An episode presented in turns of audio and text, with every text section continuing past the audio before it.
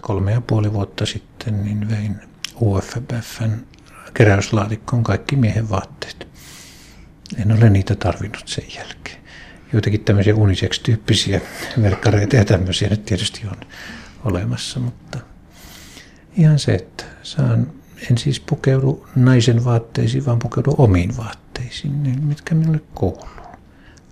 Ei minun tarvi hävetä mitään, ei selitellä mitään. Minä olen mikä olen. Olen Maria Sisko Aalto, kohta 59-vuotias nainen.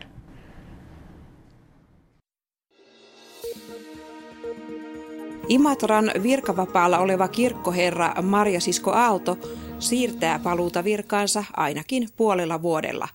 Aalto kertoo, että sukupuolen vaihdokseen liittyvät hoidot ovat viivästyneet ja muutos miehestä naiseksi on täysin kesken. No minun uuden elämäni alku oikeastaan on lokakuussa 2008, jolloin sain virallisesti diagnoosin siitä, että olen mitä olen ja se ei ollut enää vain oma mielipide, vaan erikoislääkärien tutkimusten tulos. Eli että olen nainen miehen kehossa.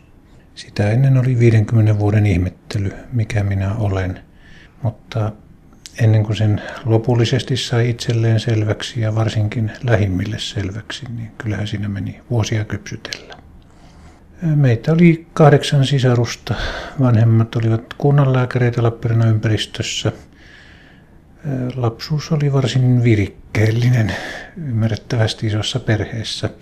Myöskin äidin äiti asui perheen mukana. Ja kesät vietettiin Lemillä entisessä Salpalinjan toimistoparakissa, jossa oli tilaa touhuta ja järvi missä melskata ja myöskin iso puutarha, jossa opittiin työn syrjään ihan pienestä pitäen.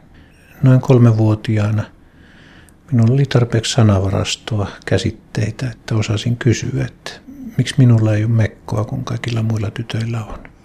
Äiti piti anatomian luennon vetämällä housut kinttuja ja näyttämällä, että ei tytöillä ole tuommoista. Se oli aika julmasti tehty minusta että olisi ehkä hienovaraisemminkin asian voinut hoitaa. Ja ankarasti kiellettiin puhumasta noin hölmöjä asioita. Toinen mekkokriisi oli sitten se kuusivuotiaana naapurin tytön hienosta kesämekosta, jonka olisin halunnut samanlaisen, mutta samanlainen ikävä kohtelu, että ei pojat pidä mekkoja ja sinä olet poika. Ja se oli kamalan vaikea hyväksyä, että olisin Kyllä minä yritin olla vanhemmille kilttiä mieliksi. Vaikeaa se oli. Jännä kokemus kansakoulussa esimerkiksi, että pääsin muutamien luokan tyttöjen syntymäpäiville ainoana NS-poikana. Olin tytöt, tai ainakin osa heistä kokivat, että olen yksi heistä. Eikä se ollut mikään vaikea juttu, mutta semmoinen jännä kokemus myös Taikinämäen kansakoulusta, että välitunnilla niin joskus nyt kutsuttiin myös tyttöjen vessaan, jossa kerrottiin ne suuremmat salaisuudet. Ja ilmeisesti olin ainoa poika sielläkin. Tytöt kokivat, että minä kuuluin joukkoon ja minulle voi kertoa niitä asioita, että kuka tykkää kenestäkin ja ketä kutsutaan synttäreille ja ketä ei. Ja kaikkia tämmöisiä hirveän tärkeitä asioita. Ja tytöt myös pitivät huolta, että valvova opettaja ei nähnyt, eli joku kurtta sanovelta, että tule nyt tai mene nyt. Joskus minä jäin siitä kiinni ja istuin jälkiistuntoa, mutta se tuntui hyvältä, että osa tytöistä hyväksyi, että minä kuuluin joukkoon. En minä sitä mitenkään erityisesti heille puhunut, että ehkä se oli enemmän semmoista henkistä yhteyttä ja sydämellä huomaamista heidän puoleltaan. En minä, enkä minä osannut tämmöisiä asioita edes pyytääkään, kun kotona oli kehotettu olemaan hiljaa. Hyvältä se vaan tuntui. Ehkä minä olen perusluonteeltani sellainen, että on halunnut aina olla ihmisille avuksi, auttaa eteenpäin ja keventää toisen kuormaa, jos voin. Minusta papinura oli aika luonteva ratkaisu. Valitettavasti silloin, kun lähdin opiskelemaan, niin naisella ei oikeutta pappisvirkaan ollut. Eikä silloin toki ollut näitä tutkimuksia ja hoitajakaan Suomessa, maailmalla kyllä. Kirkkoherrana olin noin 24 vuotta ja sitä ennen reilut neljä vuotta kappalaisena samassa seurakunnassa. Se oli seurakunta, jota rakastin ja jonka eteen teen töitä kuin pieni eläin ja kuvittelin, että jään sieltä eläkkeelle. Sydämestäni olisin sitä halunnut. olen kovasti surullinen, että se ei nyt valitettavasti käynyt päinsä. Kirkkoneuvoston jäsenistä osa on sitä mieltä, että Marja Sisko Aalto teki virheen palatessaan Imatralle töihin. Aalto jakoi seurakuntalaiset kahteen leiriin. No harkitsin, että pakkohan se on julkistaa, koska ei ison seurakunnan kirkkoherra salaa pääse lähtemään virkavapaalle vielä vähemmän noin vain muina tyttöinä palata sitten aika toisen näköisenä kuin lähtiessä. Lähimmille työtovereille olin kertonut jo paljon aikaisemmin, että se ei ole heille mikään yllätys. Oma toiveeni oli, että asiasta olisi selvitty vähällä kohulla. Kirkon tiedotuskeskuksesta Iris Kivimäki jopa sanoi, että annan niiden puhua kaikessa rauhassa. Noin viikon ne kohkaavat ja sitten se laantuu. Ei se vaan siihen laantunut, vaan jatkuvasti julkisuus velloi ympärilläni. Ja pyrin aluksi antamaan asiatietoa. Kuvittelin, että se riittää järkeville ihmisille, mutta tuntuu siltä, että siihen reagoitiin enemmän tunteella kuin järjellä. Miltä minusta tuntuu, asenteet olivat ne, mitkä tulivat vastaan, eikä se, että mistä ilmiöstä on oikeasti kysymys ja voiko ihminen oikeasti olla transsukupuolinen. Minun, minunhan tämä oli täysin selvä, että voi. Mutta merkillisiä juttuja kuulin siitä, että olisin jotenkin pettänyt seurakuntaa. En tiedä, oliko se pettämistä, että yli 20 vuotta miehen roolissa sitä palvelin ja tein parhaani. Sitten vaan tuli raja vastaan, että en enää jaksanut näytellä miestä. Toivoin, että olisin saanut ymmärrystä ihmisiltä ja voinut jatkaa työssäni. Se, että alkoi yhä enemmän tulla suurta ymmärtämättömyyttä ja suoranaista julmuutta, kiusaamista, erittäin ikävää kohtelua, niin kyllä se sattui, kun olin yli 20 vuotta pitkälti niin samaa seurakuntaa palvellut ja oman arvioni mukaan niin hyvin kuin osasin. Oli pakko alkaa harkita, että onko edellytyksiä jatkaa. Se oli aika kipeä harkinta. Imatran kirkkoherra Marja Sisko Aalto on jättänyt eropyynnön Mikkelin hiippakunnan tuomiokapitulille. Hän katsoo, ettei hän ole voinut rakentaa virassaan tarvittavaa seurakuntalaisten luottamusta. Sukupuolensa miehestä naiseksi korjannut Aalto palasi tammikuussa kirkkoherran virkaansa. Aalto aikoo jättää virkansa huhtikuun alusta alkaen.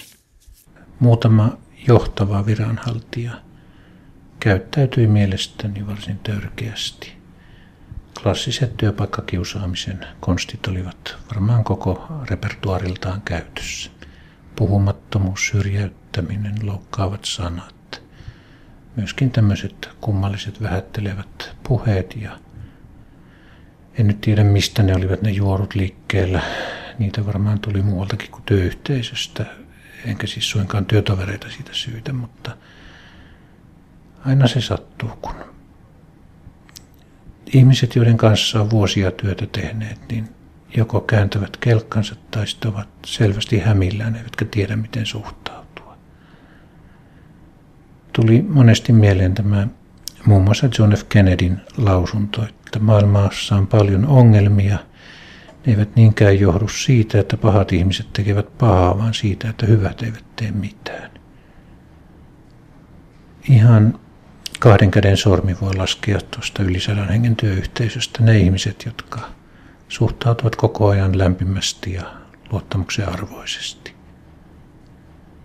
Niin aikoina hain noin 40 virkapaikkaa eri puolilta Suomea, josta noin 30 oli kirkon virkoja. Kahteen pääsin haastatteluun. Se kertoo jotain kirkon suhtautumisesta myös. Siis kirkolla on oikein kauniita teoreettisia ohjelmia erilaisuuteen suhtautumisesta ja tasa-arvosta ja yhdenvertaisuudesta ja niin edelleen. Mutta sitten kun se koskee jotain tiettyä yksilöä, niin sitten ihmiset ajattelevat selkäytimellään, eivätkä kaiva sitä suunnitelmaa esiin. Kuopio tuli esiin sitten alkukesästä 2010, kun virka tuli auki. Mietin asiaa jonkin aikaa, koska tämä notarin virka ei ole varsinaisesti papin virka. Papin virka on, tai pappeus on yksi tapa pätevöityä tähän virkaan. Niitä on muitakin teitä. Siinä mielessä tämä on ihan mukavaa ja samoin tämä on kirkon virka. Mutta mietin vielä silloin, että jos hyvinkin saisi joskus laulaa isän ja pojan ja pyhän hengen nimeen ja vaikkapa kastaa vihkiä ja hautaan siunata ja pitää saarnaa. Ja harkitsin kuitenkin, että parempi, että saan tehdä rehellistä työtä ja elättää itseni ja tämäkin on kuitenkin kirkon virka. Asun edelleen yhdessä sen vaimon kanssa, jonka kanssa minut vihittiin vuonna 1973.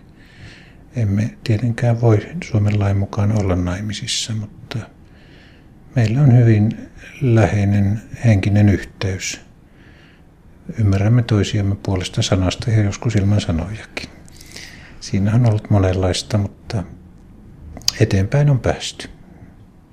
No hän oli oikeastaan siihen rohkaisemassa ja kehottelemassa, kun näki, miten kärsin tässä itselleni niin vieraassa miehen roolissa, jota jouduin 50 vuotta elämästäni vetämään. Ja ehkä tällaiseen isoon muutosprosessiin lähtiessä tarvitaankin näitä tukihenkilöitä. Minulla oli toki heitä myös ihan näiden alajärjestöjen kautta, ihmisiä, jotka ovat itse tämän prosessin käyneet läpi ja niin edelleen.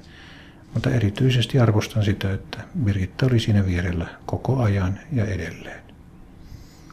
Lapsille se ei ollut mikään yllätys. Olivathan he tienneet asian jo kauan. Kysymys oli lähinnä, että mikä on oikea ajankohta. Olimme asiasta perheen kesken puhuneet, erityisesti minä ja Birgitta, ja tuumineet, että ei niin kauan kuin lapset ovat kotona. Tämä olisi ollut tavattoman herkullinen esimerkiksi koulukiusaamisen aihe. Ihmiset valitettavasti huonosti ymmärtävät erilaisuutta edelleenkin. Mutta kun sitten asia tuli ajankohtaiseksi, niin jokainen lapsi perheineen, kaikki olivat siinä vaiheessa naimisissa, jokainen lapsi perheineen niin kutsuttiin luoksemme tai kävimme heidän luonaan ja pidettiin ihan tämmöinen kunnon perhemiitinki.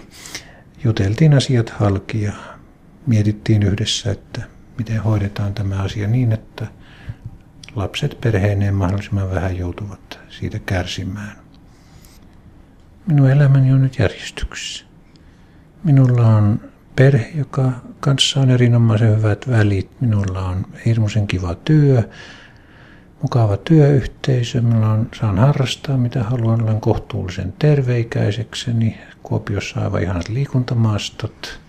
Täällä on ihmisten suhtautuminen todella hyvää ja olen saanut kirjoitellakin johonkin sydämeni halusta.